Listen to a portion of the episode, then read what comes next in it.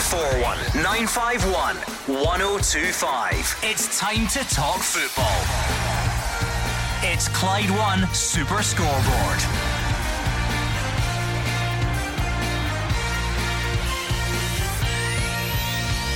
Good evening and welcome to Clyde One Super Scoreboard on the eve of Scottish Cup semi final weekend. Both injury reports are in with Hatate, Jota, Abada, Kent, and Goldson all having trained, so who will make the game on Sunday? Ange Postecoglou says he's still not over last year's defeat at this stage, while Michael Beale feels Rangers fans are owed a result. And before all of that, tomorrow is the big day for Falkirk and Inverness Caley Thistle. I'm Gordon Duncan, and joining me tonight is Kenny Miller and Roger Hannah. Yeah, as you say, Jota, Hatate, Abada, all back in training for Celtic, Kent, Goldson, Wright, all back in training for Rangers. How many will be fit to start on Sunday, and how will it affect the outcome of a game with such high stakes? Unbelievable. Cannot wait for the game. Uh, I, I, hope we get much of the same as what we had at Celtic Park. The two of them in fine form, hopefully even better. And it'll be a, an incredible weekend of, of football uh, the Scottish Cup. Really looking forward to the other cup final as well. Falkirk and Inverness. Massive stakes for both clubs to make the final. Uh, huge opportunities. 01419511025. Don't let the huge opportunities on here pass you by because we're running out of chances to get our pre match thoughts together. So please get in touch and let us know what you're thinking. I mean, it's Friday night in case you hadn't noticed. So I think we're in, officially in pick your team territory. Who is the 11 players for your team that is going to win you the big game on Sunday? And in terms of those injuries, then, I mean, we're talking, you know, big hitters, aren't we? Guys that would, would definitely play. And Reo Hatate on one side, Connor Goldson on the other. Maybe Ryan Kent falls into that bracket. Jota as well. Are you willing to take a risk on these guys? How important is it that they make it? If they don't, what's your contingency plan? All of your thoughts surrounding team selection right now, please. 0141951 1025. And of course, that will feed naturally into the usual bravado that goes along with a fixture like this of who's going to win and by how much and who the pressure's on and what a victory will mean and all the rest of it. And of course, as Kenny quite rightly says, a potentially historic day for Falkirk or Inverness tomorrow as well. So don't waste any time if you can. 0141 951 1025. Roger Hannah, it's funny because the build up to these games doesn't diminish by the fact that they're every couple of weeks. I mean, we only, we're only just getting over the last one. We've got another one just round the corner, but it feels just big every time for different reasons. Yeah. And of course, with this having the, the added obvious tag of, of being a knockout game. Yeah, and you talk about the natural team selection dilemmas, but I think they're further complicated by the fact that neither team won their last game. You know, Celtic dropped points at Celtic Park for the first time this season in the league. That 1 1 against your beloved Motherwell last Saturday. And then Rangers go to Pittodrie and are dreadfully poor in the second half to lose the game 2 0. So, you know, had Celtic won 3 or 4 0 last week, then there would have been less demand, I think, to, to push Hatate and Jota and Abada back towards the starting 11. Um, had Rangers won at Pittodrie last week, there'd be less pressure to push Goldson and Kent in particular back towards the starting 11. But I think both Ange Postecoglou and Michael Beale will be as keen as anyone to see those players starting at Hampden on Sunday. Big, uh, mean, again, listen, only, what was that, half past one, so about 12 o'clock on Sunday, we'll find out who's made it. Uh, yep, everybody's trained. I'm thinking of Goldson now. I mean, he's been out for a while. I mean, do you throw him straight back in? But I do think it's been a a position that has been sorely missed. Uh, uh Goldson in, in, his absence for for Celtic. Hatate, I think if he's fit, he plays. I, I just think he's so important to them. Iwata's done great uh, in filling in. Mooy played the last time off the back end. He didn't look up to his up to his best. So I think Hatate, if, if he's fit, he's got to play for Celtic. I actually think there's probably more question marks around the Rangers team, to be honest, than the Celtic team. It's always that when you're the chasing pack, if you like, isn't it? Celtic have laid their markers down many times. They, you know, they, they will go into the game as favourites. Is it? You know, is there more intrigue around the Rangers team because it's how, how do you stop that? How, how can you how can you get that victory over Celtic? I think it's more to do with the injuries. See if, if Goldson's fully fit and, and he's playing, mm-hmm. there's no doubt about it. I think the question mark would be who plays well, with well, him. That's what I was going to say. Well, absolutely. and then that's not injury related, is it? It's, it's not. I mean, what I would say about Davies, I know he's made a few mistakes. He made obviously a mistake in the last Old Firm game. St Mirren, he was caught in the ball a couple of times. Uh, I think it was Kiltie had went through a couple of times. Uh, one to cut back, one to shoot and then he had the misplaced pass against Aberdeen, ends up in a shot. Allan McGregor has to save it. So he has, but I do think him and Davies had formed a decent enough partnership playing there. Mm. Listen, he would maybe throw Souttar in, but you do lose a bit of the balance, obviously, with the left sided there. So if Kent's fit, he'll play. There's no doubt about it. I think the big question marks for Michael are obviously if Goldson's fit, who partners him? If Goldson's not fit, it's, it's pretty straightforward. It's who plays up front. You know, I think you've got four players. I think because mm. if Kent's fit, he plays. Lundstram plays. Raskin plays. Cantwell plays. No doubt about it. No doubt about it. Does Morelos play? I think he does. But there is question mark again. I know there's a lot of people asking, and quite rightly so. Does he deserve his place in mm-hmm. this lineup? And it's then who would be up beside him or in around him. I've just got a, I've got a feeling for Arfield. You know, I just think in this game, and I know he's not played a lot of football. I don't think Tillman has done enough to earn his place in the team. Sakala's obviously been one there, but I just I don't know. I just had a, a feeling that there might be a change because off the back of the defeat, I know it's you don't need to change things, but I just think there might be mm. a hmm. few changes. It might just not be Kent coming back in. I think there might be a few yeah. changes to that front line. Well, what do you think? 01419511025. If we start on personnel, pick your team. It's that's I love this stage of the big match build up. Pick your team. Who should play? and who shouldn't? Is it all about injuries or is there more to it, as Kenny says? Are you looking particularly Rangers fans? Are there players that you think are out of form? Are the things that need to be tweaked to combat Celtic? And Celtic fans, how keen are you? Um, you know, what sort of risk would you take with Hatate? Is he that important to you? Get all your thoughts in right now, please. Let's hear from uh, the managers themselves whilst you get your calls in. This is Ange Postecoglou's uh, injury update.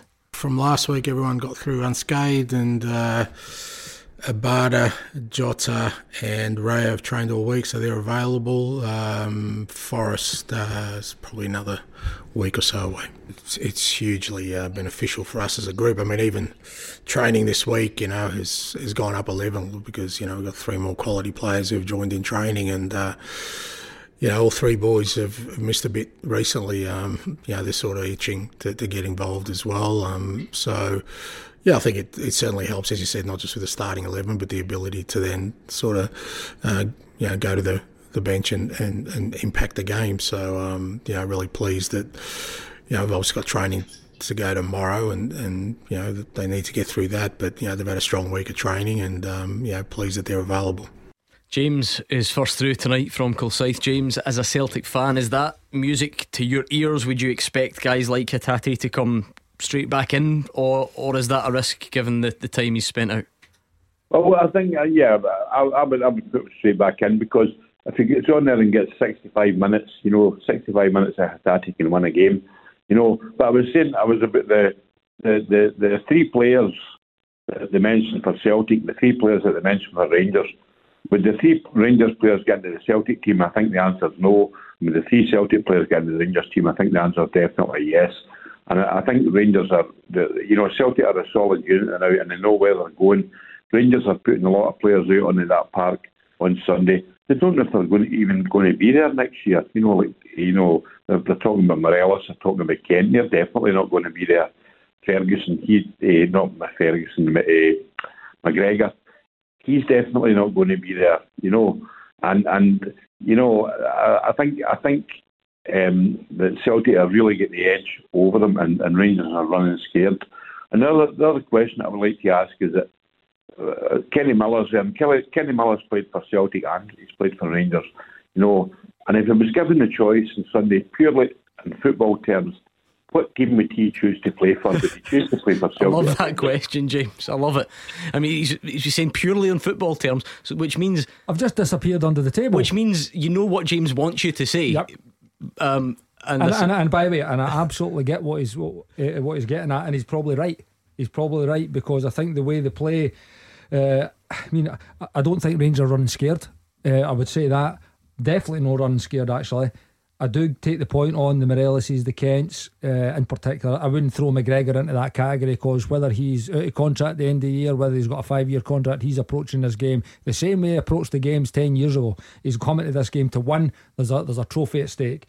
But uh, I get it with Morelos and Kent because there's big question marks. Uh, where their future is going to be played next year. So, in Celtic again, I've not got any of these issues. So, I do, I do take that point, and you can sense I'm trying to absolutely. Did you see? swerve Did you see Roger question. Hannah? Did you see Roger Hannah reach for his phone? Like, give it ten minutes, right? There'll be a headline in the Scottish Sun. Kenny Miller would rather play for Celtic on Sunday. I don't Is have, that right? I don't have time to reach my phone. I'm lifting him off the fence that he's sitting on at the minute. Well, I'm, I'm trying to swear it, but I think I, I, I absolutely take the point that James is making. Celtic are, I- I think at the moment, they've said it many times on the show, they're a better team. At the moment, the way they play, they're a better team. But what I would say is there's been massive strides made in this in And this the But, is- so, but by the way, if to, again to go back to it, I'd probably have a better chance of playing in this Rangers team, to be honest Right, with you, than playing in the Celtic team. James, if Kenny had said he wants to play for Celtic, would you have left out Kyogo to make way for him?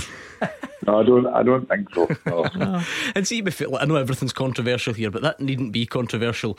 There's a simple thing called the league table that tells you who the dominant side is. Do you know what I mean? It's not. I, I don't think many Rangers fans are going to phone up here irate that, that you or James or anyone else rate Celtic as being Yeah. the stronger side at the moment. No, I think I think it's pretty obvious that, that Celtic are, are, are a stronger team. Like you say, it's a it's a big gap at the top. They've already got the League Cup in the bag. Uh, they're going for a treble, uh, and they've been in incredible form under Ange. Uh, that that's there for all we see.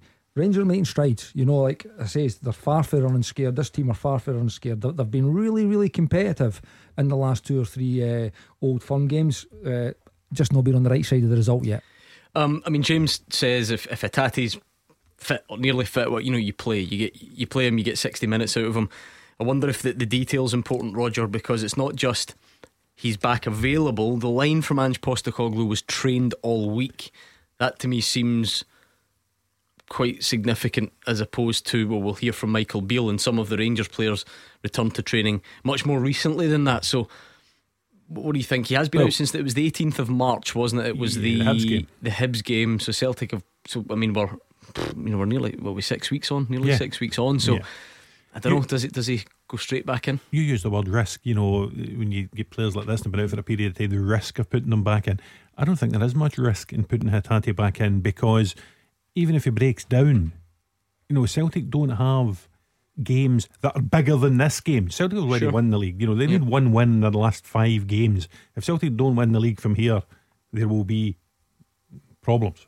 So, you know, Celtic can risk Hatate tomorrow because tomorrow is the biggest game Celtic will have for the rest of the season. They get past Rangers, they will win the Scottish Cup, they will win the treble.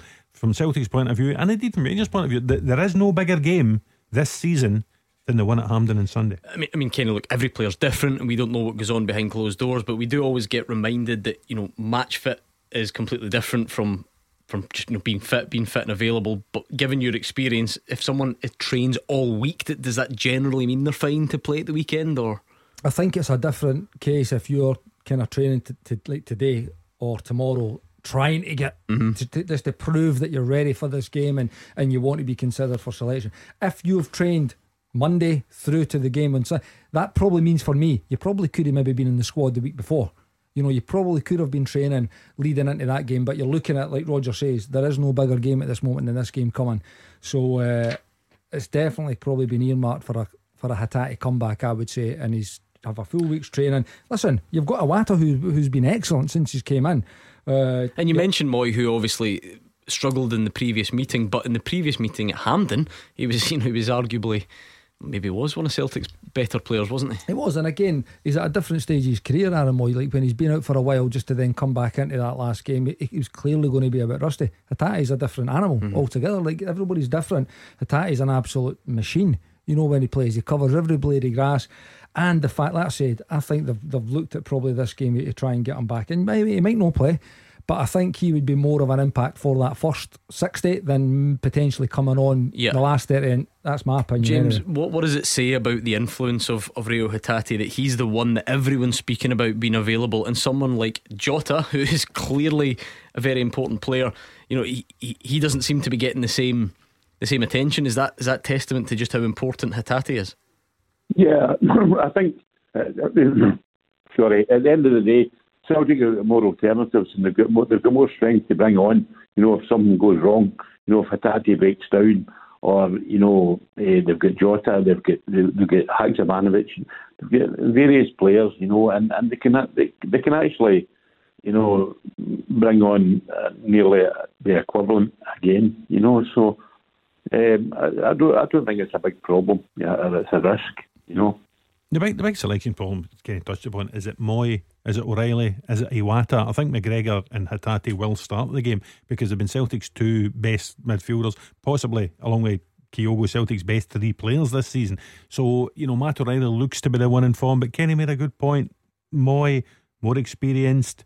Sean, the last time the game was at Hampden, um, is trusted by Ange Postecoglou. I wonder if he might just get the nod ahead of O'Riley. Thank you very much to James. What do you think? Come on, I love these big game build ups where you pick your team and we're adding the complications of injury returns to it. You Rangers fans, it's similar really because Connor Goldson, Ryan Kent, both back available. The Connor Goldson one's maybe double edged because does he play if he can? I think the answer is going to be yes. But they actually change the guy next to him. Does does Ben Davies drop out? Does John Souttar stay in? How would you you line it up there? Ryan Kent, I mean, he's for years been an absolute stick on for fixtures like this. But is he still, given all the criticism you lot put towards him on this show? Let us know. 01419511025 and we'll try and get you on next. You are the voice of Scottish football. Call 0141 951 1025.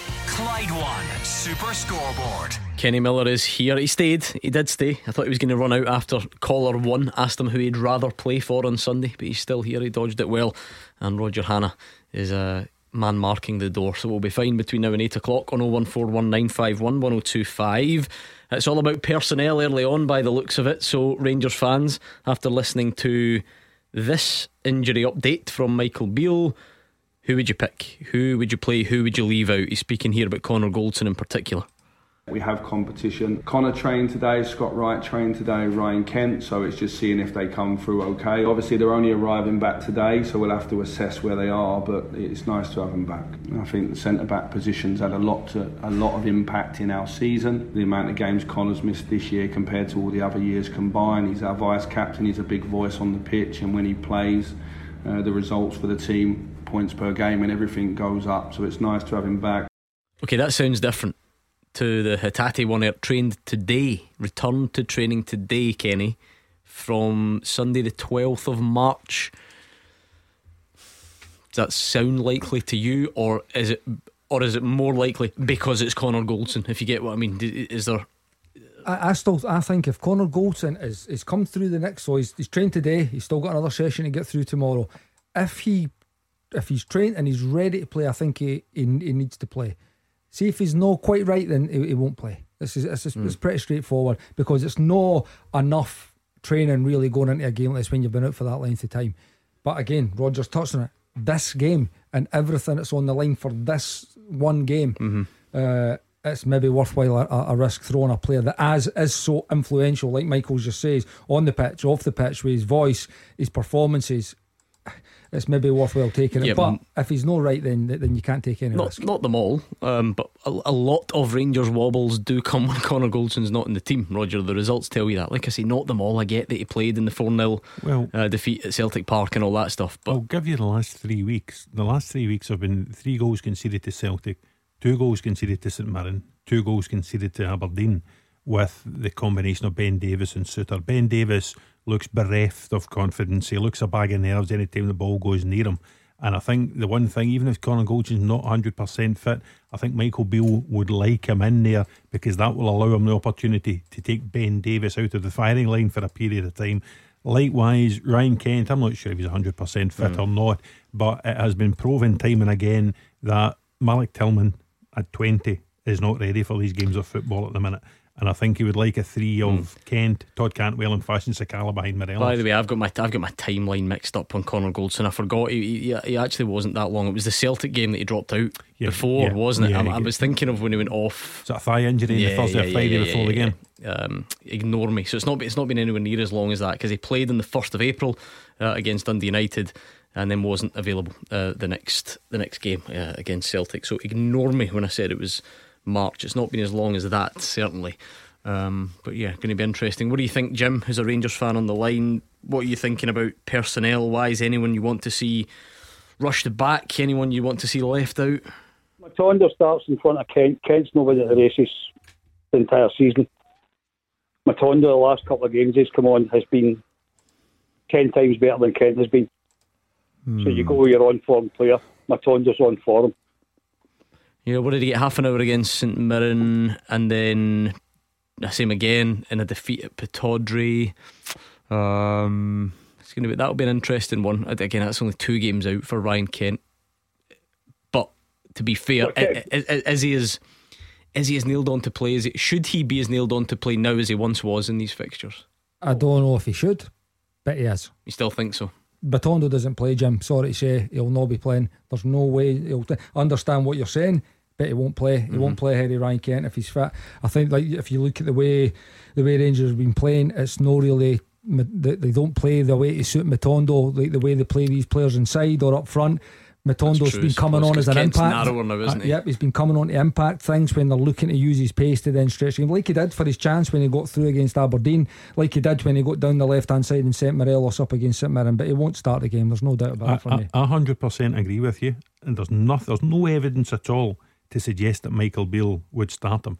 But given the three old firm games that have taken place this calendar year, you know, the 2 2 at Ibrox, Celtic winning the cup final, Celtic winning at Celtic Park, do you think Rangers should change something? You know, have some surprise selection, you know, whether it's a a three at the back, whether it is Rabbi Matondo starting out wide, you know, whether it's Arfield coming into the team as you suggested, whether it's Sakala through the middle, because, you know, I'm sure fans of both teams would, might come on tonight and say what Rangers have been doing, you know, this mm. 4 3 3 or 4 2 3 1, whatever you want to describe it as, hasn't been working against Celtic. Should they try something different?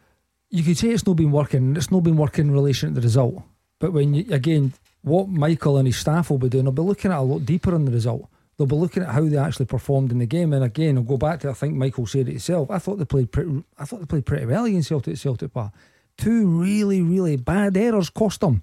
You know, Celtic were great in the game, you know, and they might have went on to win it anyway had those own mistakes not happened. But in these games, you can't make these mistakes. Hmm. When you've got someone sniffing about the, the six yard box like Kyogo, he's ruthless when these chances drop. And Jota again, obviously, it was that it was his, his chases down a uh, a misplaced pass goes around McGregor and puts it in. You know, but it was it was two real bad mistakes for Rangers, and that's where for a manager it's it can be tough, you know, because you've set your team up a certain way. You did have a few chances at the start of that second half for you to take the lead. You don't take your moments. Listen, I heard Michael talk about this after the Aberdeen game as well. It was very similar. You know, you've got four incredible chances in the first half. You've got to take at least one or two of them, and you, it changes the whole dynamic of the game, right? I just think that, yep, absolutely, Roger. I think he will be thinking about what can we do It doesn't have to be something different, but is there somebody in the building, whether it be a Matondo, whether it be a Sakala, maybe playing a slightly different role, whether it be bringing Arfield into the game, who's been proven in these big games and definitely impacting. As you think of the, the, the game a year ago, the semi final, the impact that he had. I think they will be thinking about it, but the- you are limited in hmm. terms of what you can actually do. Are Rangers still at the stage where number one priority is how do we stop Celtic rather than how do we impose our game plan on this? How, how do we dominate this? No. The ball. No, no, they're no still. You still have to stop Celtic. Yeah. And I think they, they got to grips with that in the last game. Yeah. For sure. I just think, I don't think they were good on the other side in terms of how they went about, in the terms of the creation of their chances, maybe when they I had their mean, though. Yeah, but I, I still think that they'll focus on when they still need to go and hurt Celtic. They still need to take, Mm-hmm. con- they still want control of the game. There's no way a Michael Beale team is going to think, well, you know what? We are all about stopping you. No, We're going to what I try mean. and impose is, our game. Is he is he there yet though? Whether that's Aye. whether be, whether that's because he doesn't have the players yet or, or whatever. Eh, are they there yet? Well, if I if I look at a say it's a midfield four, if you want to call it that, eh, Eraskin, Lundstram, uh, eh, Kent, Cantwell, in, in these mm-hmm. areas, that's a really really good group of footballers. So when you've got hold of that ball, that that four can hurt. With Morelos up front, again, whether it's Tillman, whether it's Arfield, whether it's Sakala in and around them, there's really really good players there. James Tavernier handed a ball all day long, good player. Goldson being over the course and distance, but there's Souttar or mm. Davies, they're all good players. Barisic has been a threat. You've seen it since he's been in the football club. There's a lot of good players there. It is absolutely the game's two sides, but absolutely connected. Yeah. So I just think they've got good enough players that they can take that control away. And you know what? They have done in spells. The games, they have put Celtic on the back foot in spells. Even the cup final, where I thought Rangers were really poor for 64 minutes until the Alfredo Morelos goal went in. I still think Rangers started to show a little bit more, and you thought, could they nick an equaliser? So, listen, it's going to be a brilliant game with two teams going at it. But I, I don't. I think Rangers are at a stage where they can say, you know what, That's what we're doing off the ball. When we get it, we need to impose our hmm. game, and our good players need to affect the game more so than what they have done of, of late. Yeah, I mean, the three games that Michael Beale's had the three, against Celtic, he hasn't won any of them, but I don't think at any stage you could say he's only just tried to stop Celtic. I think he's tried to have a go at Celtic in each of the games. But at, at different spells, Rangers just haven't been good enough. You, you know, you think back to the New Year game, the mistake they gave Maeda's goal after four or five hmm. minutes. Kenny's touched on the two mistakes at Celtic Park, but the two central defenders for a spell in the cup final. Just, they, weren't touching Celtic, but I, I think they were trying mm. to touch Celtic. If you know what I mean. I don't think he's ever come out and just said, "Right, listen, guys, let's just sit behind the ball that- and try and th- try and stop Celtic." Maybe it's worded wrong, as if I'm not necessarily meaning it's it's a conscious thing, but as an example, it feels like amidst the, some of the positivity labelled at some of Rangers' previous performances, that's not really involved like the match winners or the attacking players. For instance, the last game, it seemed like what we saw mostly from Malik Tillman was can you get close to Callum McGregor? Can you cut Callum McGregor off? Rather than, okay, Malik Tillman, here's the ball and go and you dictate the game. You see what I mean? I do see what you mean. I'm not saying I- it's deliberate. I'm uh, not, I'm not- If you think back to the the League Cup final, neither Cantwell nor Raskin started the game. They'd not long arrived at the club. Michael Beale didn't throw them in, and I think he probably regrets not throwing them in. I think they make the midfield better. Um, therefore, the midfield in the League Cup final was was weaker without them. Um, Tillman's different. Tillman, lovely footballer at times. Um, I don't think I'd be paying five million pounds for somebody to score two goals at home at Dundee United. He needs to impose himself more against the Callum McGregors, against the Reo Hatates. But there's been no evidence so far that at 20 years of age he's ready to do that. I wouldn't pick him on Sunday. Jim, how big is Sunday then? I mean, sum it up. What's I- I'm, I'm going to ask what's at stake. Don't say a place in the cup final because that, that that really shows me up for asking the stupid question. But it's always more than that in this fixture. So what does this one mean? I think if Bill doesn't win it, he shouldn't stay. That's how Van Bronckhorst came in and took his team over last year and got us to two cup finals. And, and improved players that you could sell on. Bill's not improved them since he came into the club. That we could sell on in the summer for a vast amount of money that like we did Bassey and Aribo was going anyway. He had, he had stated he wasn't staying. And I would go with the back three. I'd put Goldson, Davies, and Souttar. Back three, sub Tavernier further forward. I know we do this a lot, Jim, and look, it's modern football. You see it down south. Team doesn't win, manager gets the sack quite quickly. But but seriously, what what, what good what good would it do Rangers that this game against a team that is by most people's admission better than you right now anyway? That that, that Michael Beale's job somehow hangs on this. How, how, how is that the way to go? I would have brought Alex McLeish back the club before Michael Beale. Because Alex McLeish was there and won two trebles with no money. I think you've stunned Kenny Miller and Roger Hannah into silence. No, I, I was just waiting. I didn't think you had finished. I didn't think you had finished. You know what, Jim? You've got. I think we've got to. Sometimes, like I, I get the the the, the passion and, and the demand uh, to win. Michael Beale is no way, no matter what happens in this game on Sunday, is going to find his, his job under threat, and I don't think he should. I get it. It'll be the fourth old firm game. I do. Honestly, it's to go four games and not win does bring a pressure to, to not just Michael but to a group of players. And these players will start to feel that the longer as this goes on. But this has to be it's a big opportunity for Michael. I get it. It's a, it's a big game. I do feel they're due one. You know I do feel they're due one in these games. And by the way it might be a break you know it might be a break in the game that it's so tight that the, the other games have been really really tight in terms of the score lines they might need a break or they might just need one of these big players that we- we've talked about your Tillmans your Campbells your Kents your Moreloses or Sakalas or they need to step up. They need to grasp the game, and when they get their moment, they have to take it because goals change games. I mean, if we talk about the control of games and all, who, where's it going to be won and lost? It's won and lost in both boxes. It's won and lost to who takes their chances and Saw who doesn't. last time? You've seen it the last time. You've seen it in the game Aberdeen, and Michael said it himself. Like it's it is going to be the same. Morelos' chance at the start of the second half against Celtic Park. I don't know if they come much better than that. You know, if you bury that, it changes the game, changes the whole psychology of the game. And the Rangers got a big boost. And now it's a question asked to this Celtic team how are you going to react to come back in a game, in an old firm game? So he's not going to be under pressure. And it's crazy to, to, to think like that. By the way, I, I take that back. Rangers managers are always under pressure. They're always under pressure to deliver performances and silverware. Pressure means different things. Correct. It does. There's Pressure doesn't mean you're losing your job. Pressure means you know what? Right. Now we're having a look at you going into next season. There's going to be a real kind of summer recruitment drive. Players leaving, players coming in, and some and fans might feel a bit uncertain over the summer. That that that would be an obvious. Uh, listen, all, all, managers go sooner rather than later. I just don't think now is the time for Michael Beale. Even if Rangers lose on Sunday, I think Michael Beale, yes, he brought in Raskin and Cantwell in January, but to a great extent, he's had to go with the, the players that Giovanni Van Bronckhorst left him. Um, I'm quite sure he's not that happy with some of the players that Giovanni Van Bronckhorst left him. Uh, about eight of them are out of contract in the summer. So I think Michael Beale, even if he loses this game, I think he deserves a chance in the summer window to revamp, overhaul, refurbish, whatever you want to call it. And then he can stand next season and be judged on mm. his own team. And if he starts losing Old Firm game after Old Firm game, then Jim will be right. He will have to go. But uh, now's not the time for that discussion. Well, thanks to Jim. We're going to bring in Scott and Govan next. 0141 951 1025. This is Scottish football's league leader, Clyde One Super Scoreboard. Kenny Miller and Roger Hannah are here. It's 01419511025. We're ticking along nicely. We're getting well into all the debates ahead of the big game on Sunday. Come on, though, there is a big one tomorrow as well. Falkirk fans, Inverness fans, these opportunities don't come around very often. And I don't mean talking to Kenny Miller or Roger Hannah. I mean the game itself. But if you would like to give yourself a bit of a warm up for the match by coming on here, we would absolutely love to have you. So 0141951 1025. Scott is a Rangers fan from Govan. Scott, how, how confident are you? Where do you get your belief from going into this one? Good evening, Gordon, Roger, Glennie. Hey, Scott.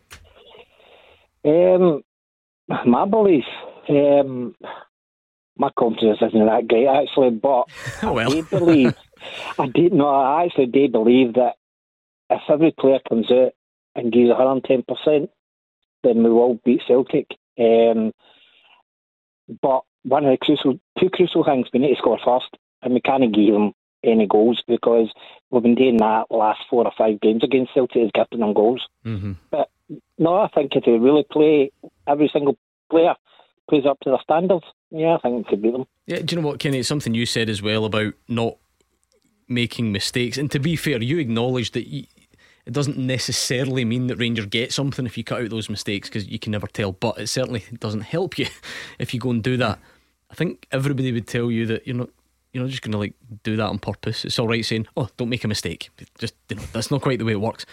What defensive pairing gives you the least chance of making a mistake tomorrow? Has Ben Davies looked as ropey for you as a lot of the Rangers fans who've been tweeting and calling this show recently? Of late, I would say yeah, I think it has, but it has also coincided with Goldson not being alongside him. Mm. So that's where you're trying to weigh up that you've got to again you look at the big sample size right okay how was the team performing when it was when it was Goldson and Davies or by the way is Souttar just better is he just better you know again what he's not got is given that left-sided balance on that side of the defence so it is again for me again I don't know I don't work with the guys every single day all I'm looking at is what's been going on and of late Ben Davies has made a few he got punished he got punished at Celtic Park Never got punished against St Mirren, never got punished against Aberdeen. Allan McGregor made the save against Aberdeen. But it does look like, like uh, Roger says, a little bit low on confidence, but it has coincided with Goldson being out of the team. So it's, uh, it's, listen, this is why Michael Beale's paid the big bucks. Mm. You know, you need to try and find a way to, to win this game. And again, Scott's right. Uh, scoring first always helps in any game, particularly these big games.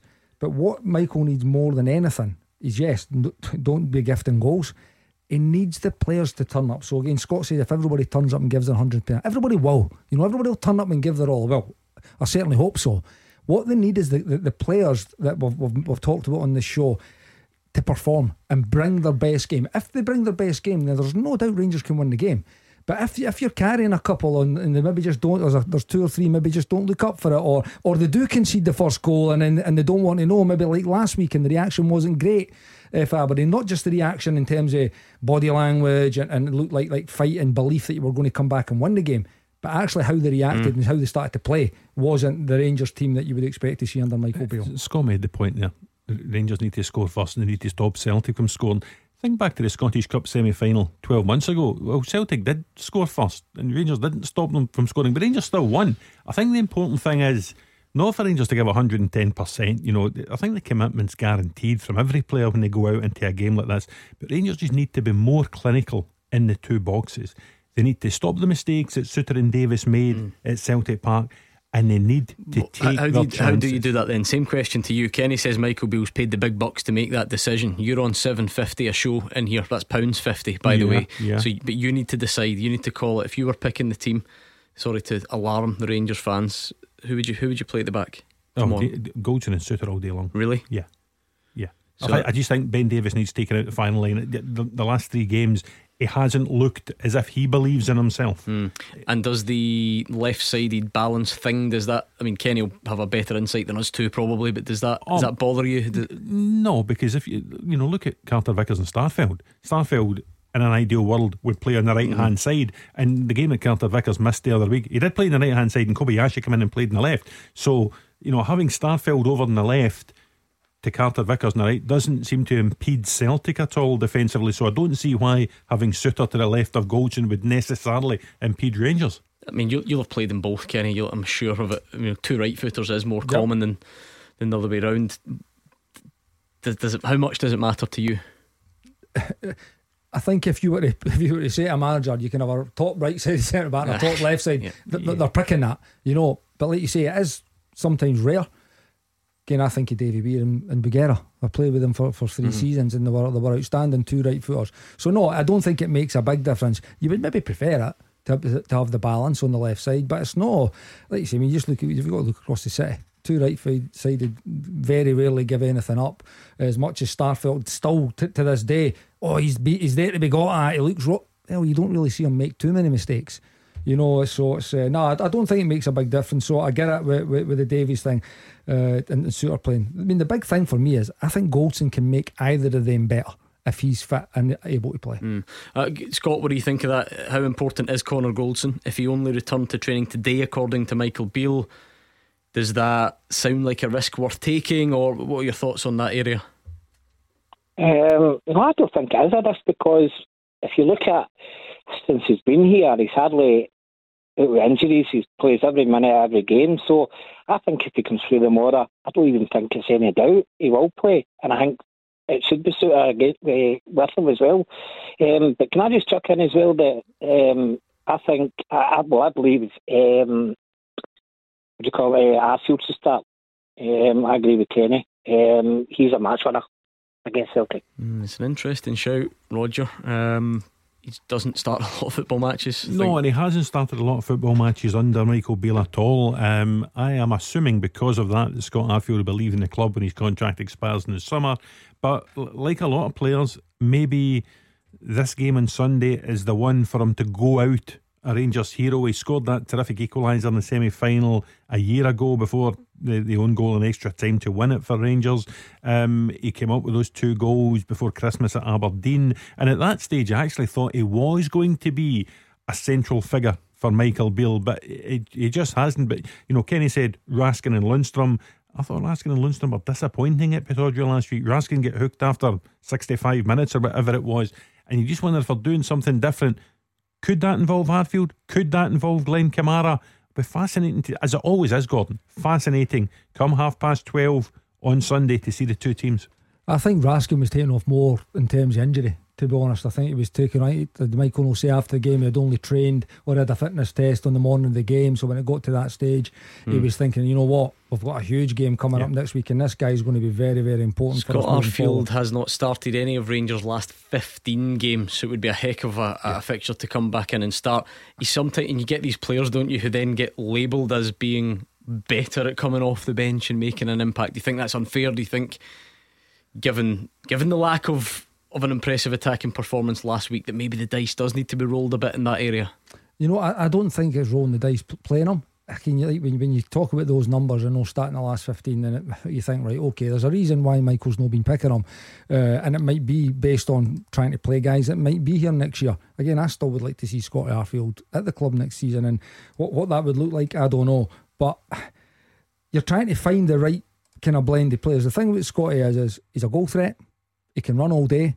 He's been a, a starter pretty much all his career, apart from when he's in the last kind of three, three, four seasons he's been at Rangers, he's been kind of more in and out. But when he plays, he brings something to the game. He impacts games. So whether it's coming off the bench or whether it's playing for the first 60 minutes, 70 minutes, he brings something to the game. He's a clever player. He, he runs forward. Uh, when you look at the, the Rangers players again, they're, they're tourists. They, they've not really got guys that go and run beyond. Again, that's why everybody calls for Sakala to be playing because he's got pace and he does run beyond. But Scotty's timing his runs beyond the striker is is ab- honestly, I don't think there's anybody better in the league. Yeah, and I think, that run. I think a lot of Rangers fans, you know, like that about him as well. Roger, I didn't realise, you know, completely unused as well in the last two meetings. You know, he does come off the bench a lot and, and tries to to make an impact. I don't know. It's a very small sample size, to be fair. I'm not suggesting there's something about this fixture, but in both the last two meetings, he's, he's not got on at all. So it would, it would be a significant change yeah, then. As, as we said, another one of the selection dilemmas earlier on, there's nothing to suggest that Michael Beale is going to pick Scott Arfield. But, you know, if he continues to pick the same players he has done for these previous games, then don't be surprised if it's the same outcome. I think Rangers need to try something a little bit different, and that might well involve Arfield. You know, could it involve a midfield three of, say, Kamara, Raskin, and Arfield, and then you're looking at Cantwell, a centre forward, and Kent, something like that might might change the dynamic of the game a little bit. Might see the Rangers midfield get a little bit closer to the Celtic midfield, particularly if Hatate's back in alongside or just in front of McGregor. Um, fascinating decisions mm. for the two managers. And we had a similar discussion, Kenny. I remember it going into the last game. How frustrating will it be for Michael Beale, or how problematic could it be that you're arguably, you know, your your main focal point, your number nine position we're not 100% really certain who plays, not because there's loads of options, but because there's nobody really who's who's grabbing that at the moment and making you think that that guy's nailed on. No, that's exactly it. Because like, the question is do, do you go into the game without a real recognised number nine and try something different? Uh, I, I, I, think Alfredo will play. It is a, it is a dilemma that he's got because he's, Alfredo's just not been the player that he was and again, in these games, he seemed to be a player that would come in, into these games with real fire in his belly. So whether it is away at Pittodrie, you know, where all the kind of comings together he's had with players, or it's Easter Road when it's Ryan Porteous and, and, and Morelos that were fighting, and or if it's Celtic or a big European night when he was running back fours down on his own, you know, that's the type of performance that Michael will want for Alfredo on Sunday because I, I do believe he'll play because uh, it would be a big, big call to like, like to leave him out because there, there's so many decisions to be making in the forward areas. Is that Rangers. performance still in there? Is it still there? Is it, it is still there. possible? It is there. I just don't know if it's there this mm. season. Thank you to Scott and Govan, which takes us up nicely to this time on a Friday night. I'm looking forward to this. Beat the Pundit with the Scottish Sun. For the best football news and opinion online, the scottishsun.co.uk slash football. Kenny, you've been here many times. You know what I'm going to say. You've got a different partner on a Friday night, and either of you is going to have to pick up the pieces. It's two all. It is poised. Two to the listeners, two to the pundits across Monday to Thursday. So let's see who takes the week. 01419511025. Beat the pundit time. Get your call in before 7 o'clock, please. Tackle the headlines. 01419511025. Clyde One Super Scoreboard. Kenny Miller and Roger Hannah are here. It's 01419511025. Just had my, my evening completely ruined, Roger Hannah. I mean, the nation is probably sitting down. It's kind of dinner time, maybe a bit late. Um, but Robert Skeen has sent me an article from fifetoday.co.uk, yeah. and I've actually noticed that it appears in your newspaper as well. Um, it's out there. He's been speaking about it for months, but it is out there. Ex Raith Rover striker Gordon Dalziel turns DJ in new music video with Frank McAvennie as John Travolta. I mean, a sentence that nobody ever needed to hear. Yeah. Have you seen it? Oh, I've seen it all. How bad is it? It's um, yeah, it's definitely niche. Um, I would like that, that's one word for it. I it. would like to have been there right at the very start of this project when the band and their management team said you know what we need to sell our next record? We need Frank McAvennie dressed up as John Travolta from the 70s, and we need Gordon Dalziel on the wheels of steel. Have you spoken to him about it? Because obviously I'll bring it up on, on tomorrow's show for sure. I mean, Kenny, I'll show you a picture. You need to see the video in all its glory, but that's a still image, which I'm sure tells I, you everything you need to know. Ex- I had a brief exchange with DJ Daz and is earlier he, is he on. happy with it? He's extremely happy with it. Um, although not as happy as his sidekick Mark Wilson is, and uh, he has strong views on this, which I think he'll share on tomorrow's show. Have you ever seen the likes? He's got the pose down and the gear, loving it. Oh man, at least somebody is. Anyway, plenty more where that came from tomorrow. Keep your calls coming tonight because, in case you haven't heard, there's quite a big semi final at Hampden on Sunday that everyone's talking about. Want to do Saturday as well, and in fact, I'm gonna I'm gonna look back on the last time these sides met in a Scottish Cup final with someone who was involved in that. We've got hopefully some fans of both teams will join us as well. You can keep your Rangers Celtic calls coming. In the meantime, let's do this. Beat the Pundit with the Scottish Sun. For the best football news and opinion online, thescottishsun.co.uk slash football. Big game. Big game tonight. Forget Saturday and Sunday and that Scottish Cup nonsense. Beat the pundit. Monday night, Hugh lost. Gordon Dale bounced back on Tuesday. Simon Donnelly then lost Wednesday. Mark Wilson won on Thursday. End to end stuff, which means. I thought Simon took it really well on Wednesday when we had the, the ghost caller who disappeared and then came back. Ah, I'm a fair minded man, Roger Hannah. You know that. Uh, Dylan is in Largs tonight. How's it going, Dylan? Aye, very good, mate. Cheers. Good man. Are you, have you ever played before? Uh, I played, played at home. How do you usually do? Okay. I don't want to jinx myself. Right, quite right. Keep his cards close to his chest. One game at a time. Dylan takes one beat the pundit at a time, doesn't he? He's very get the game face on. Barry Robson like that. Uh, oh, oh, by the way, Brilliant. has there ever been a manager more determined to stick to that in all of football's existence? What to answer the same question no matter what is asked? Yes. Aye, absolutely. He's top notch. And I get it because all, all managers do that, don't they? They don't look too far ahead, but he is. Brilliant, he's chained to it. It's And the incredible. facade nearly slipped on Sunday afternoon when he was asked about the ball boys. When the ball boys were admonished by Nick Walsh for going too slow. He did have a wee chuckle at that. Almost, almost threw a line to the media, but not quite. Because there was what I, was on one of the press conferences. It was the, just after he'd been named as, as permanent, bo- or, um, and you know, boss to the end of the season. And someone was saying, "Is that, is that you know, does that give you a bit of bit of breathing space to, to now plan a bit further ahead?" Nope, just one game. And I thought it can't though. It can't possibly be the case. But what did I know? Anyway, Dylan, if you win tonight, not only do you get the signed ball, you win the week. So heads, it will be Roger Hannah who starts on minus one, and tails is Kenny Miller. And it is, it's tails. It's Kenny up against Dylan. So, Kenny, I'll give you some greatest hits radio to listen to, which means it's just you and I, Dylan. 30 seconds, answer as many as you can, pass if you don't know, okay? No problem. Let's go. 30 seconds on the clock, and your time starts now. Name any current Scottish Premiership player who's been capped for the Republic of Ireland. James McCarthy. Who joined Rangers from Derby County in July 2022? Uh, Tom Lawrence. Name either SPFL side who currently play their home games at New Douglas Park. Hamilton. Uh, who scored for Scotland against Spain last month? Scott McTominay. Who did Rangers beat in last season's Scottish Cup final? Hearts. Which Scottish Premiership side have won the fewest league games at home this season? Uh, Ross County. Okay. Kenny, can you hear us? Yep.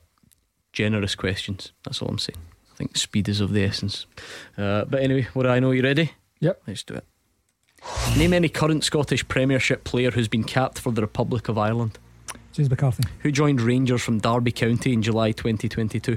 Tom Lawrence. Name either SPFL side who play home games at New Douglas Park. Hamilton. Who scored for Scotland against Spain last month? Oh no. Uh, McTominay. Who did Rangers beat in last season's Scottish Cup final? Hearts. Which Scottish Premiership side have won the fewest league games at home this season? St Johnstone. How many points did Celtic finish their Champions League group on this season? Two. Okay. Have you done enough, Dylan? Nah, I don't think so. I wasn't fast enough. Ah, I think it's the speed that's done you. Uh, I think so. Ah, I thought he'd lost a bit of his his speed as well, Kenny Miller, over the years, but we'll see. Um, points, but just not enough. you did well, and I, th- yeah, you, you were on a good run, so you had the choice for the first one. Both of you went James McCarthy, so both fine. Johnny Hayes, Jamie McGrath, Aidan McGeady, uh, and so on. Uh, Tom Lawrence from Derby, both got it.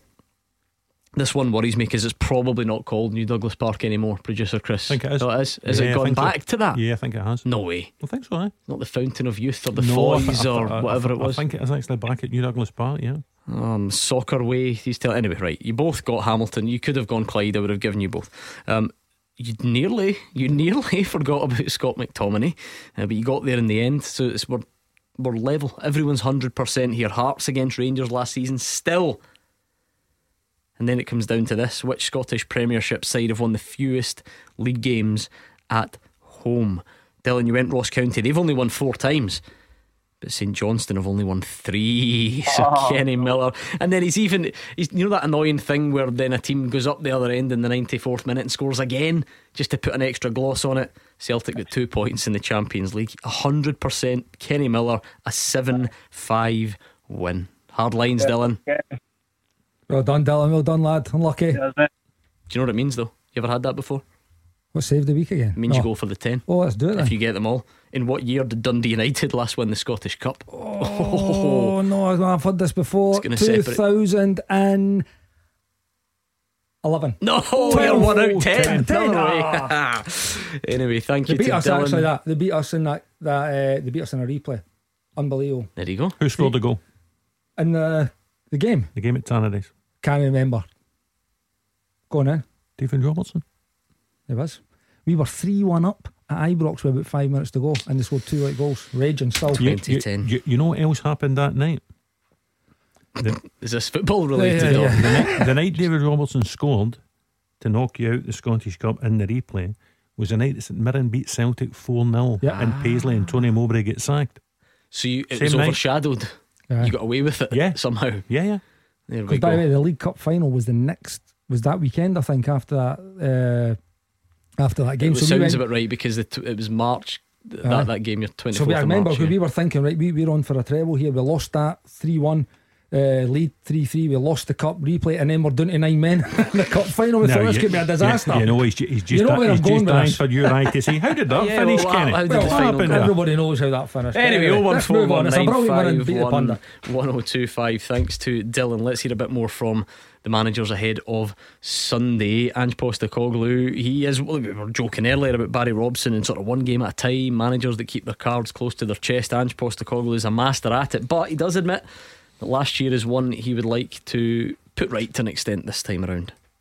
You never put those ones to bed, mate. Unfortunately, uh, it'd be nice to think that um, that's how it works, but I think most people people will tell you, or definitely um, you know players or, or managers, you, you you know the ones that you are successful tend to um, stick in the memory longer than sometimes the ones that where you are successful. But um, the fact was that that on the day, I still thought we performed well. It was a really tight game. We lost an extra time and you know where we were as a team at that point in time. Um, we were sort of sort of bonded together strongly as a group, and and you need to go through these experiences, both good and bad, for growth. And uh, I think we used that as a sort of growing experience for ourselves to say, well, okay, we we weren't successful on the day, not for the want of trying. We we faced a really good opponent at the time. You know, Rangers were on their way to a European final, so it was it was a really strong team. And like I said, we lost an extra time, but you use that as as an opportunity to, to develop and learn, and um, but also use it as a source of you know inspiration moving forward to to try and make sure it doesn't happen again. And There you are, Roger. Because if I were a betting man, and it shows you why I'm not, I would have thought Ange Postecoglou would have said, "Ah, that got put to bed a long time ago, and this game it's just all about this 90 minutes and so on." But clearly, um, still there in the back of the mind. Yeah, of course. it is. Kenny will tell you anytime you lose a game of that significance, you know, a cup semi final, a cup final, it's bound to stay with you for a period of time. Um, Celtic under Ange Postecoglou have known mainly all good times. Won the League Cup last season in the Premiership, won the League Cup this season in the Premiership. The only domestic blot on his paper, if you like, was that semi final defeat to Rangers in the Scottish Cup. So it's bound to gnaw away at him in a quiet moment. And that's why he will be determined to, you know, atone for that at Hampden on Sunday. But Rangers equally will be able to say, listen, we spoiled Celtic's season to a degree with that semi final win last year. We need to do it again.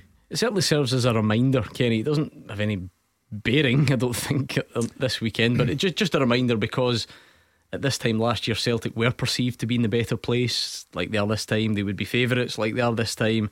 Rangers had apparently been running into the ground in Europe. Um, so just a reminder that it's not always as straightforward as people think it might be.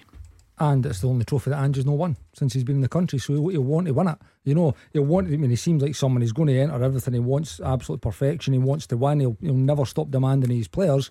So you'll look back at that last year, and again, I remember going into it. It was oh well, Rangers just been to extra time in the Europa Mm. League. They're, they're, they're going to toil. Well, they were the stronger team in extra time. And you think of the second goal, Bassey absolutely tearing up that left flank current, and obviously then Starfelt was unfortunate to put it in. But uh, Rangers were the team that were strong, you know. So it, it will eat away at him. It's like I said, it's a, it's the only competition he's no one since he's been in the country. So he'll be wanting to put that right on Sunday. Yeah, and a lot said this week, of course, about pressure, as you mentioned earlier, and that word gets gets banded around. And I think everyone knows the scenario for Rangers is grave in the sense that you don't want to end up trophyless.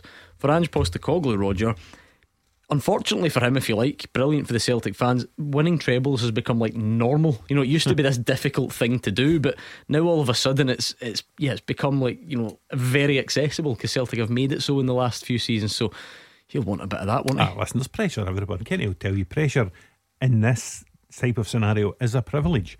When you're chasing trophies the way Celtic are, yes, they'll want a treble, but if Celtic lose the game on Sunday, they'll still be able to look back in a season of success with a league championship, a league cup, etc. I think if Rangers lose the game on Sunday, um, they're suddenly taking a step backwards from last season, where they did get to a European final, as Ange Postecoglou said, where they did win the Scottish Cup final against Hearts a year ago. So, because of that, I just tend to think there's more pressure on Rangers getting into this game. Um, let's bring in John in Helensburgh. John, what are you thinking ahead of Sunday? Evening, panel. Um, I'm, I'm thinking uh, Beale needs to be a wee bit brave here. And, um, he needs to look to maybe change, especially our front line. Um, as you've seen over the maybe past three or four old firms, taking away the cup final, obviously. Um, Celtic haven't been any better than Rangers. It's been a good, even, evenly contest. We've been architects of our own downfall. But I feel we, we, need, to, we need to put a bit of pressure on uh, Celtic's uh, two centre halves by maybe changing it two men up front, Morelos, Colak, or maybe somebody sitting in behind him. Because we've seen over the last 15, eh, the first 15 minutes of the last Old Firm, we weren't clinical enough. But when we pressured that back line, they, they, they struggled for the first 15 minutes. It's just a shame we weren't clinical enough. I think that's something they should be addressing uh, and just maybe change. I think we play a wee bit too wide, and that plays into Celtic hands. It means they can double up on us at the right back area, the left back area. Then when the ball does find into Morelos' feet, he's getting doubled up on with two centre halves as well. I think if we try and eliminate that possibility to give them so much time and, and space in the back line might might might help us going forward. I think Cho- I mean Colak's in, I think he's injured. Is he still, Roger? He certainly was. Yeah, there's no sign Um, of Alison Mirren on Aberdeen game. So whether whether it's him specifically or not, because to be fair, John was just throwing names out there in, in terms of possibilities. Kenny, what what does the, the makeup of the attack look like? Because Michael Beale has tried to get Sakala close to whoever before. Does Sakala even play though? He's Listen, a real. Sakala has played as a forward alongside Morelos and alongside Colak uh, in the last few months. Against Celtic the last time, they, so again to go on John, they want to get pre- Rangers got pressure on that back line by pushing Tillman up. And if you've seen the positions of Cantwell and Kent, they were kind of inside, but they were a four. There was like a 4 4 2 press. Uh, in, in that last game, and Tillman was the one that was kind of working more for McGregor across the Carter Vickers' side to try and cut the pathway off. And by the way, in that first 15 minutes, they were excellent because the lines were close enough. Cantwell and Kent, and then Raskin and Jack were close enough that if they did to try and find a, a ball into McGregor, McGregor, someone would have been able to get there. And by the way, McGregor was getting really frustrated.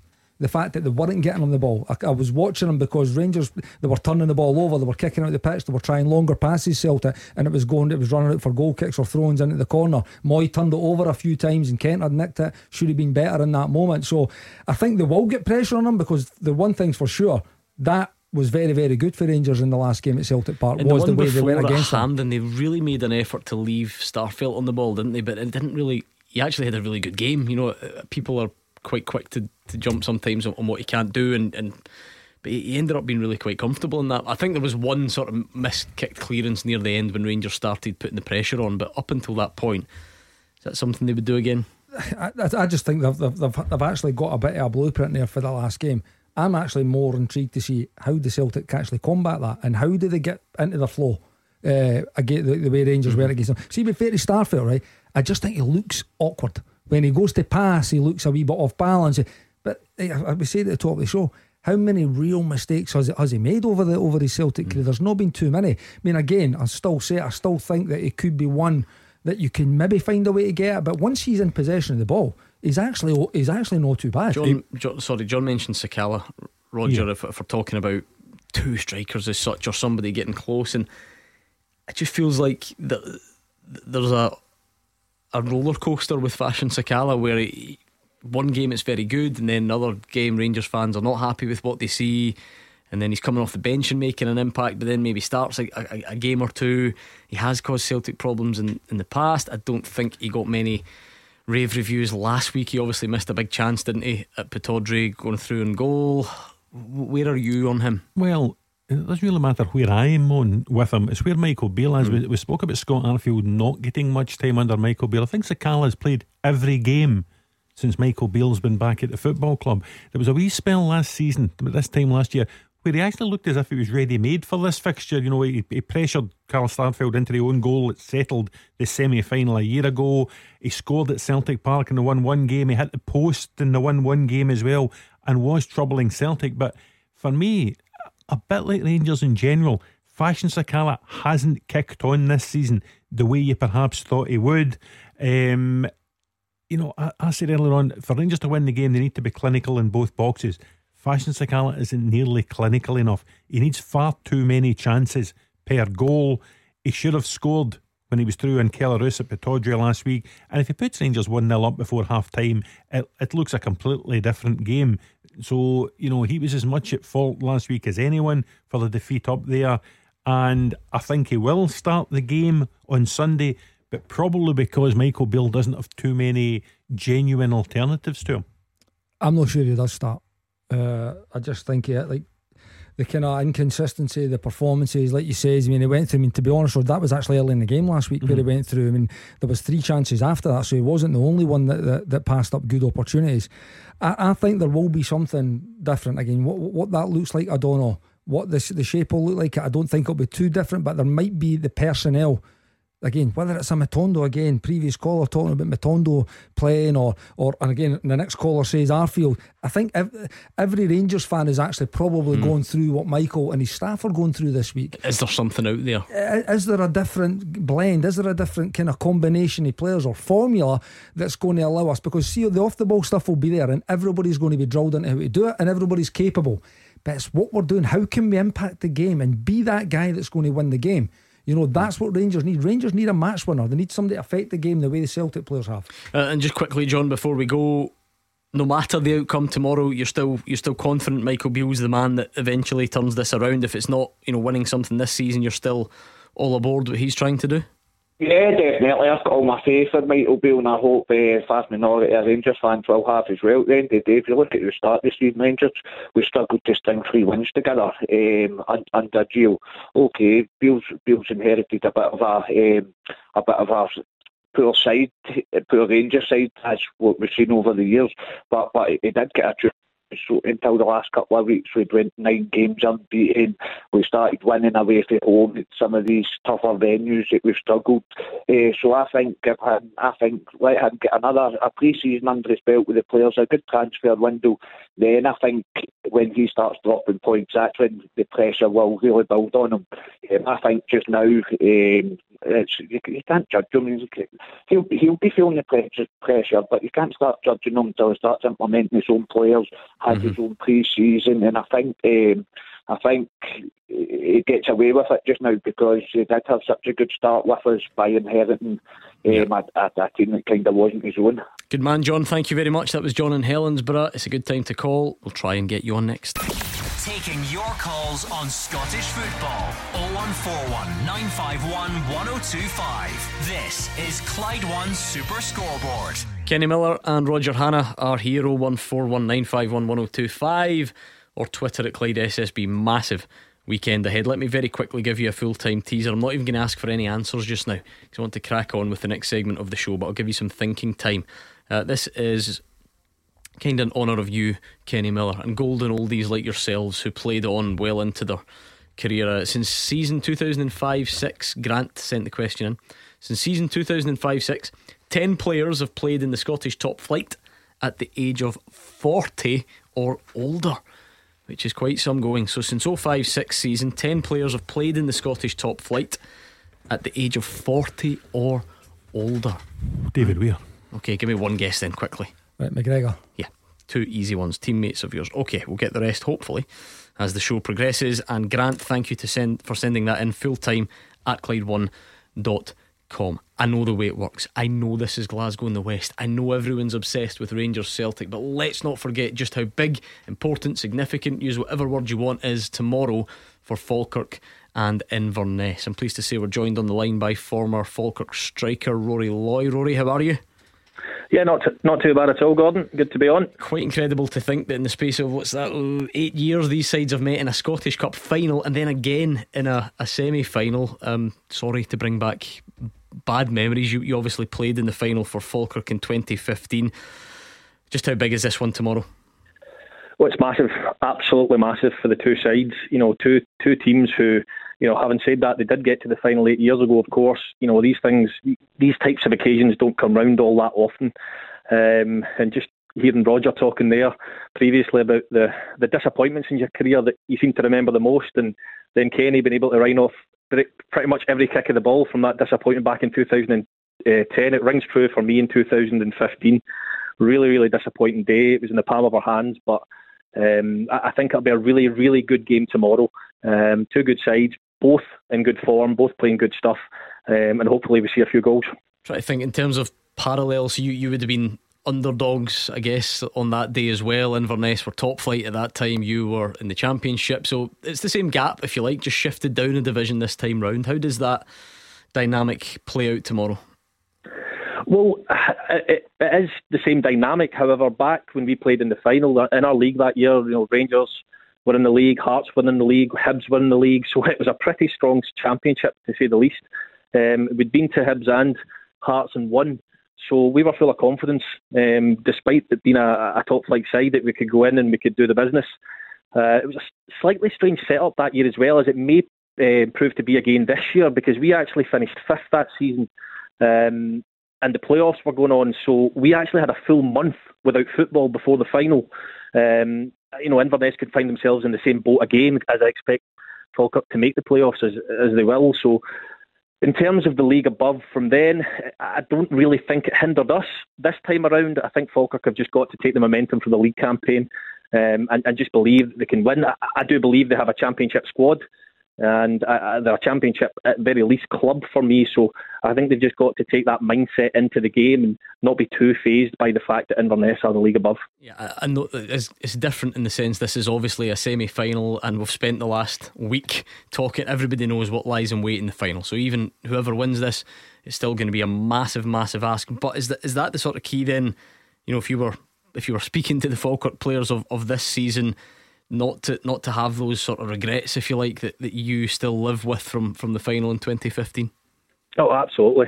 Um, and there was that realisation at half time back in 2015, to be honest, Gordon. We'd set up to kind of um, stop Inverness to an extent while still having an impact offensively in the first half, and it just didn't work out. And there was that realisation at half time, no, we're not going to be here again as a group. Uh, and as a club, they might be waiting a long, long time to get back to the final. And we changed a few things at half time and really went for Inverness. And although we lost, we couldn't have walked off the pitch in the second 45 minutes going, well, we didn't give it our all. We didn't set up to try and win the game. We didn't really go after Inverness. Um, and in my opinion, if we'd just taken a second to breathe after we got the equaliser, we probably probably would have went on to win the cup, but it didn't materialise. But when it comes to uh, the likes of tomorrow for these two sides, you can't leave anything. I know it's a cliche, but you, you can't leave anything in the dressing room because you will live with regrets. Uh, if you do that. And I still live with them now. I still look back on that final every time the final's re-shown around this time of year um, from the previous years, and that one comes up. I still sit and watch, and I, I can't watch it. Oh, turn it off. Surely. well, I, well, I remember it last year. To be fair, and I, I, turned it on just as Peter Grant bulleted that header in. So um, that that good emotion came back. But no, I, I just I, I, don't think you can leave anything out there, and the, the managers can only have so much say. Um, I heard Billy Dodds talking about you know you know, not freezing on the day and, you know, the impact he can have, but it's limited. Um, you know, once they cross the white line, if they deal with the occasion and they get the ball down and play, that that's that's the team that will win. The team that handles the occasion better. Rory, it's Roger. How are you? I was going to ask. You know, obviously we look upon it as a championship team against a team from League One. But when John McGlynn's speaking to that Falkirk squad tomorrow, will he be pointing to their form in the cup. They beat Ayr United that Monday night, you know, another high flying championship team. And they went to Darvel and looked 10 times the team that Aberdeen had looked going to Darvel. So Falkirk, they've deserved their place in the cup semi final. Will he just be telling them, match those performances and you're in with a really good chance? Uh, absolutely, and it wouldn't surprise me, Roger, if, if John McGlynn um, didn't have the videos out over the um, the past few days and, and probably today in the changing room, and they'll get them going on the bus as well on the way to Hampden. I'm sure, just showing how good they've been in the cup um, against these teams. They've got good players in their squad. Stephen McGinn's very experienced. I really like Liam Henderson in the midfield. I think he's very good. Callum Morrison in, the wide area as well. So uh, as well, Kenny will tell you he's been involved in Falkirk all over for a short spell. It, it's not a League One club. It's not got a League One feel to it. It's like I said, Championship um, at worst. So when you're in and around the place, it's got the feel of a of a big club um, for that level. So I don't think that these players, given the performances they put in against um, Ayr United, how well they handled the Darvel game, I don't think they'll go into this game feeling inferior. Uh, and I expect both teams to set up with a, an attacking intent. That's for sure. Brilliant, Rory. Thank you very much. If that game's on tonight, don't watch it. Get Gogglebox or something else on. You're spoiled for choice. Good man. That was Rory Loy, former Falkirk striker. Uh, kind enough to share his bad memories of losing when these sides met in the final uh, back in 2015. Let's bring in, we've got Stevie and Karen on the line. Stevie's an Inverness fan. Stevie, how excited are you for tomorrow? Yeah, I had this thing for my own guys. Yeah, no, it's uh, nervous at Simon Gordon. It's uh, a little bit like the, the cup final in 2015. We're the favourites, and I think that brings its own its own stress and worries. But yeah, looking forward to tomorrow because everyone's talking about the size of the opportunity. It's, it's similar. It's not the final, obviously, but you know you get to this stage of the cup and you're against a team that, as you say, Steve, you are the, the favourites. That where's the balance between that obviously being a nice position to be in because it becomes very winnable, but also that that pressure that you mentioned. Where's the balance? I think it's we're, we're quite fortunate that we this is our fifth semi final in 20 years, so we're, we're quite used to these. And uh, I think out with the two Glasgow teams, the Edinburgh teams, and Aberdeen, we've had the most semi-final appearances. So the boys, some of them were used to the occasion. Some of the team played in 2019 against Hearts. Uh, some of the boys won the cup in 2015. So it's a, a good balance of the team in terms of boys that have done it, boys that have had the experience of the day, something that maybe a lot of the Falkirk boys, barring maybe the two that he's played for Inverness, haven't done. So I think that gives the current team a, a slight advantage, hopefully, on the day. And I don't, I, am not big on written in the stars or omens or, or whatever, Stevie, but quite remarkable because you, you don't need me to tell you, but for people that have forgotten, you were knocked out the cup by Queen's Park. They got their admin wrong, and here you are, 90 minutes away from a Scottish Cup final. It's, it's unbelievable, isn't it? No, no, thanks to the admin staff. We appreciate that. I mean, but no one gave us any favours after that to look at the draw. I mean, we exactly, went to Livingston yep. and uh, who were flying at the time at home, and then Kilmarnock, I think Falkirk, although they've got a, they can only beat who's in front of them, they've had a, an easier task to the, the semis. But yeah, thanks to Queen's Park admin staff for that little favour. Does it make any difference at all? I mean, we were speaking to Rory there, the fact that you, you've got massive fish to fry in the championship right now as well. Does that does, does that make any difference? Does it you know, I, I, mean, I guess it goes one of two ways tomorrow. Does that then impact the league either way? Or does this live separately? Both. I think the, the, the cup win against Kilmarnock uh, put us on this run where we've won last six out of seven up till the, the Dundee game at the weekend. We drew 2 2. So I think it's helped hand in hand. It's, it's obviously got the boys playing for, for Jersey. And uh, I mean, we're back in the, the playoff hunt now, and it's all up to the last game next Friday against Ayr, which be a cracker. But yeah, no, they've, they've both helped each other out, I think. Looking at Billy Mackay's goal return all season, really, but particularly since since January. I don't know what he had for his, his New Year's dinner, but straight after that, you know, the hat trick against Cove, and he's he's kept it up fairly regularly since then. Experienced goal getter, how key is he? What is it now, Gordon, as well? I think he's only two or three away from Dennis Wyness's yeah. record as a Caley, you know, Caley Thistle's all time mm. greatest goal scorer. So he will want to get past that mark before the end of the season, and there's plenty of big opportunities for him to do yeah. so. How key is he tomorrow, Stevie? Aye, right, Roger. He's uh, three away. Uh, we we're on a podcast called the Wine and Shuffle, and I think when you rename it, oh, nothing. Surely not. Is that is that what's up for grabs? A proper rebrand? It could be. That's the carrot, I think, Gordon. But yeah, he's, he's got three to go, and I wouldn't mind a couple tomorrow and maybe one next week, and then we'll save the the, the one for the final. But yeah, he's he's not got the pace he did have maybe about ten years ago, but he's he's got that experience. He runs the line well, and along with young Jay Henderson in the right, and then either Austin Samuels or Dan McKay on the left will get a bit of pace to help him out up front. Uh, Karen is a Falkirk fan. Let's bring you in on this, Karen. I mean, are Falkirk underdogs because of the the division difference? Does that suit you if that is the case? Oh, of course we will be, but um, yeah, absolutely. You never want to be the favourite, then there'll be too much expectation on you. Um, everybody will think we've had a very, very easy run to the semi final, which perhaps we have, but um, obviously you can only beat what's in front of you. And our cup, um, our cup run's been very, very good this season, so um, we'll go into tomorrow um, hopeful. Do you think does it lift a bit of the pressure then if that's the case? Uh, it's not massive, you know. We're not talking like a a major difference in the, in the food chain, but d- does that lift a bit of the pressure off Falkirk? Is that the way you see it? Well, I just think we were always going to be the underdogs, but I don't think really either team will have much to fear tomorrow. I think pulling out all the old cliches, it's just it's 90 minutes. Obviously, anything can happen, but um, I think maybe the the first. I think we'll both we'll both concede, we'll both score. So I think um, whoever scores first might make the difference, but it's just whoever's going to going to go out and, and seems to have the hunger for it more, perhaps. Yeah, I'm speaking to Rory there, of course. You know, when you you think 2015, getting to the final at that point, that's a Falkirk team going well in the championship, and you know, getting in playoffs and maybe looking like promotion could be a could be a possibility. It, it's it's been a difficult period since. You'll forgive me for, for reminding you. Does that does that make days like tomorrow even even more special? Oh, absolutely, because I think um, obviously the last sort of four, five, possibly even six years have been particularly difficult for um, Falkirk fans. So I think it just makes it even more surprising that we're that we're in the position that we're in. Um, and financially, this is going to be massive for us, even just to get to this stage. If we can get to the final, that's that's even better. Just obviously to try and rebuild the squad, etc. Get McGlynn some money for the summer transfer window as well. That's a fair point, Roger, because we do that with our so-called big clubs. We say, "I just you know." whether it's European money or whatever, yeah. these these things are all relative, and I'm pretty sure Falkirk wouldn't have been, or Inverness for that matter, budgeting for a semi final or a final. Of season. course they weren't. Of course they weren't, and they'll make a lot of money off this. I'm going to ask Carl, and I should have asked Stevie before. You can. He's still there. Don't you worry. If if the two of you had a choice. Oh, I know what's coming here. Promotion, come on, or a day out at the cup final. What would you take?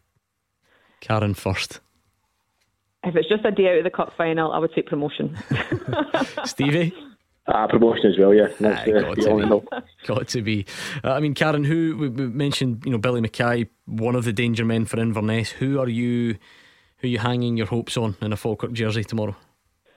Well, it depends what Falkirk team turns up. Obviously, Kai Kennedy's been on form recently. He's um, he's been very very good the last few games. Um, Max won't even attempt his surname. Um, we've got on loan from St John's. Kucheriavyi, I think. I practiced yeah. that before. I hope I've remembered it. You've done better than me. Um, he's been very good as well. Um, Henderson and Morrison um, have been very good, but um, and then Burrell, he's played um, a wee bit more recently.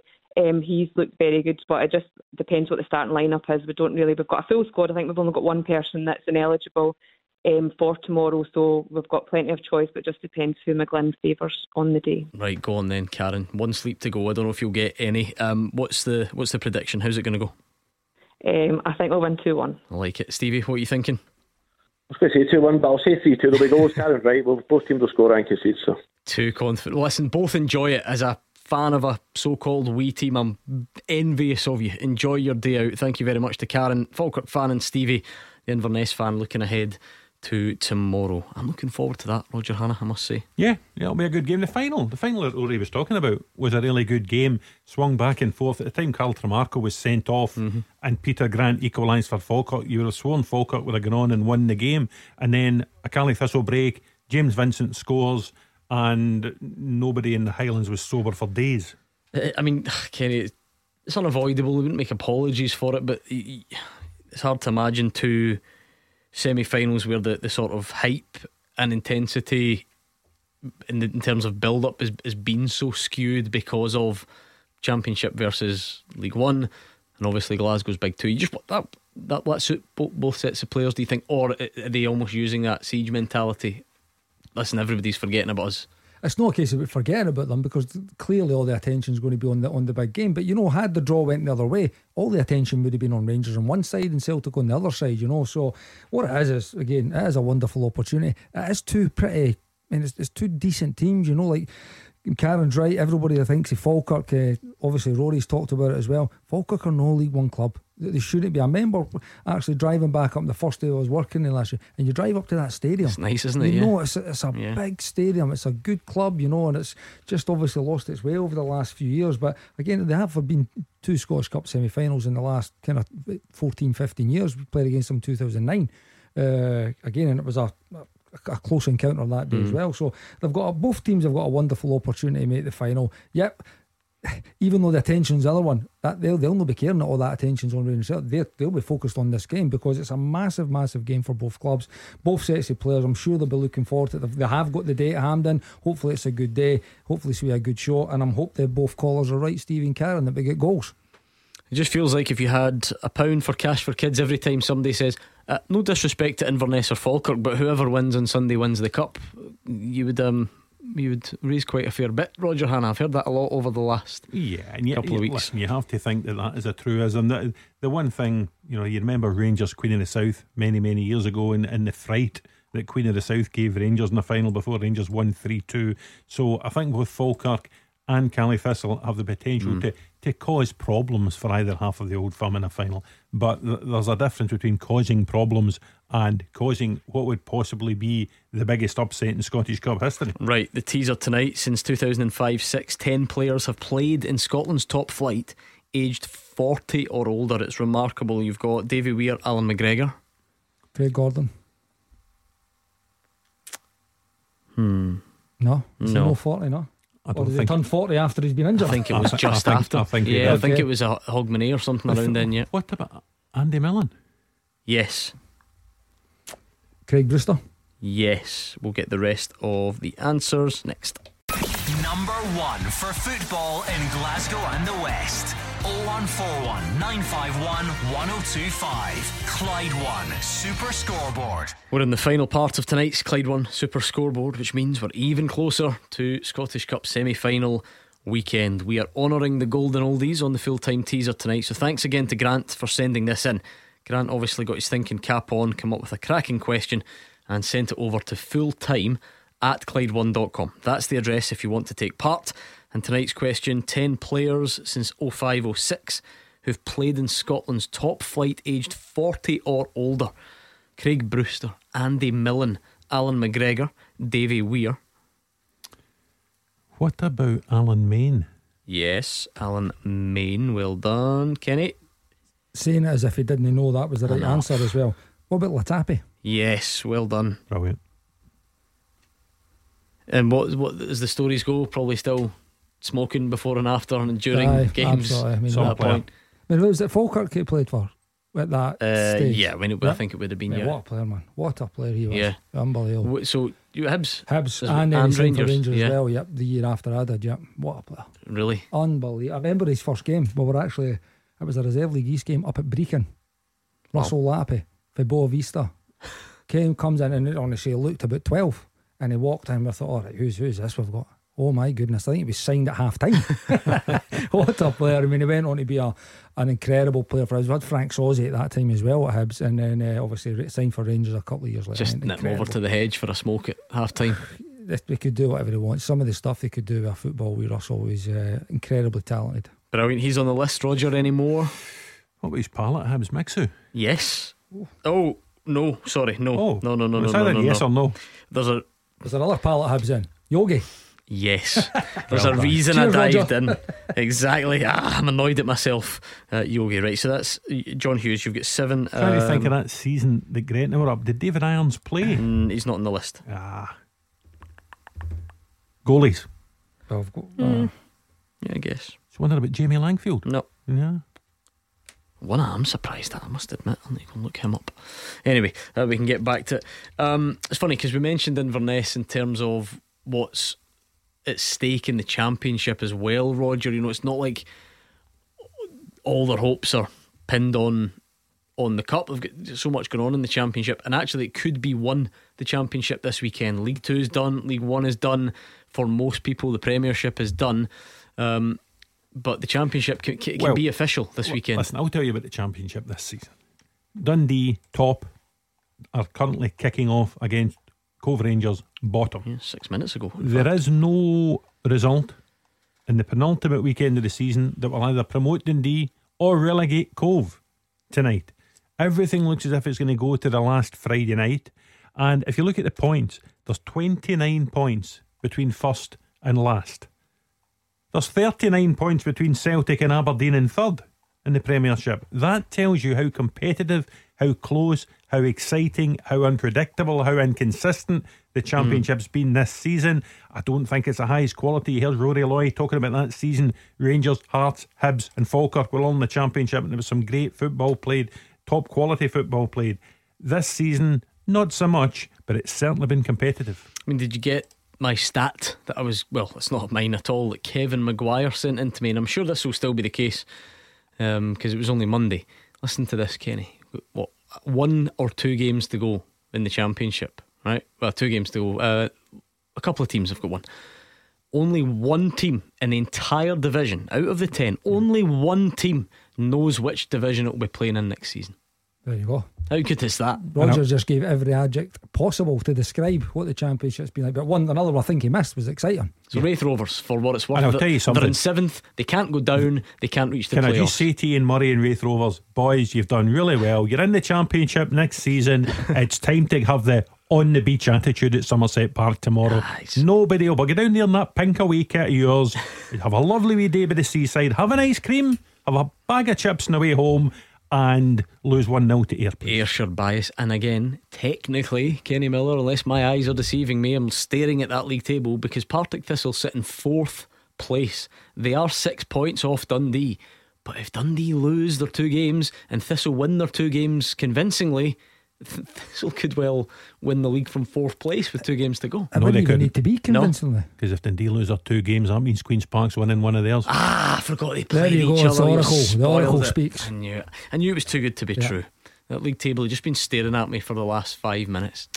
That's right. And, and that's the last them. game of the season, is that right? Next Friday night. They're all on next Friday night. Queen's Park v Dundee, Inverness v Ayr. Do you know why that's so annoying? Because said. I think it was last night in particular we mentioned that only two could win it.